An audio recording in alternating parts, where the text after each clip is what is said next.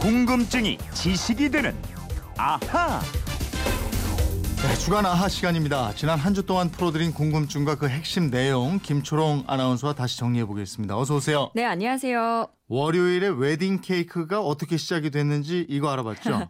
예, 기원전 2000년경에 이집트에서 태양과 달에게 소원을 빌면서 바치던 제물 중에 하나가 케이크였어요. 네. 이 이집트에서 만든 케이크가 그리스랑 로마로 퍼져나가면서 다양한 목적으로 등장을 했는데요. 결혼식에 쓰이는 웨딩 케이크는 고대 로마에서 유행을 했고요. 음. 생일 케이크는 고대 그리스에서 퍼지게 됐습니다. 또 성탄절 케이크는 중세 유럽에서 시작이 됐어요. 그러면서 생일 케이크에 초를 꽂고 불을 켜고 이러는 건 독일에서 시작이 됐다고 알려주셨죠? 예, 맞습니다. 중세 독일에서 킨데페스테라고 어린이를 위한 파티가 있었는데요. 이 생일을 맞은 어린이가 아침에 눈을 딱 뜨면 촛불로 장식한 케이크가 나- 눈앞에 나타나요. 음. 그때부터 파티가 시작되고요. 네. 촛불은 저녁 식사 때 온 가족이 케이크를 먹을 때까지 계속 켜놓았거든요. 이 생일을 맞은 아이의 나이보다 숫자를 하나 더 많게 해서 밝혔고요. 앞으로 1년 동안을 더 건강하게 잘 이끌어달라는 기원의 뜻이 담겨 있었습니다. 아, 숫자를 하나 더. 예, 그러니까 우리는 우리 나이로 꽂, 꽂지요? 그러면 예. 그게 같은 의미겠네, 그죠? 그렇죠. 서양에서 만으로, 우리 만으로 하니까. 그러네요. 어, 그렇게 되네. 우린 또 나이 줄이려고 하나 빼죠. 예, 많은 분들이 케이크의 유구한 역사에 깜짝 놀랐습니다. 케이크를 너무 좋아하는데 이런 역사가 다 있었군요. 이런 반응 보내주셨습니다.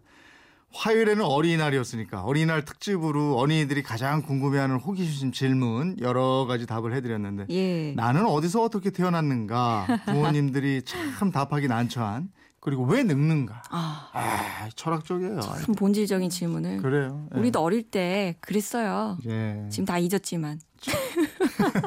자 수요일로 갑니다. 수요일로. 예. 보물에서 국보로 승격될 예정인 그리고 이미 유네스코 세계 기록 유산으로 지정받은 동의보감 이게 언제 어떻게 만들어졌는지 이 과정도 말씀드렸죠. 예, 동의보감은 조선시대 임진왜란 와중에 시작이 됐습니다. 1592년 임진년에 왜란이 일어나고 몇 년이 안 지난 1596년 5월이었어요. 네. 선조 임금이 어명을 내립니다. 전쟁과 기근의 고통으로부터 백성을 구할 방도를 찾으라. 당시 허준이 어이였거든요. 네. 다른 의원들과 함께 의서 편찬을 시작합니다.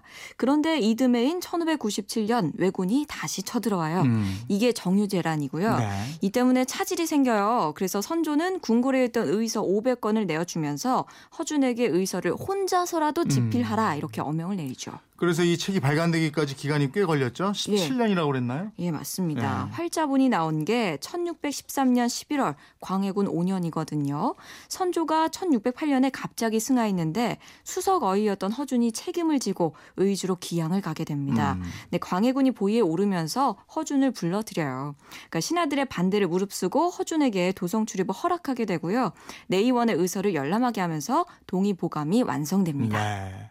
허준에 대한 관해, 광해군의 신임도 아주 두터웠고. 예. 목요일에는 전봇대에 대해서 했죠. 전봇대에 써 있는 숫자의 의미를 알아봤는데 이 숫자가 길을 잃어버렸을 때 정확한 위치를 또 알려준다. 예, 이랬어요. 맞아요. 알아두시면 좋겠습니다. 만약에 9428, B821 이렇게 숫자가 써 있다고 하면요.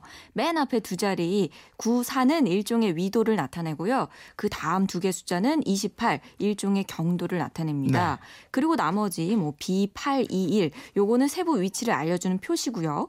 이 숫자들은 한전이 측지기로 측지를 해서 임의로 매긴 숫자인데 이 숫자가 119에 저희가 전화를 해서 알려주면 그 전봇대가 서 있는 정확한 위도 경도 위치로 변환이 됩니다. 네. 또 산에는 국가 지점 번호 표시판이 있다.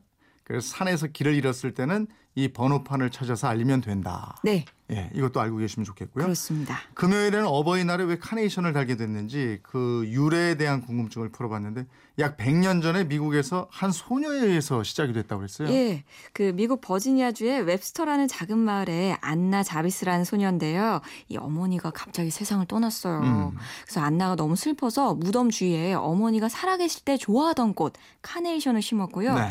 이 카네이션을 가지고 매일 무덤에 찾아가서 어머니 를 추모했습니다. 음.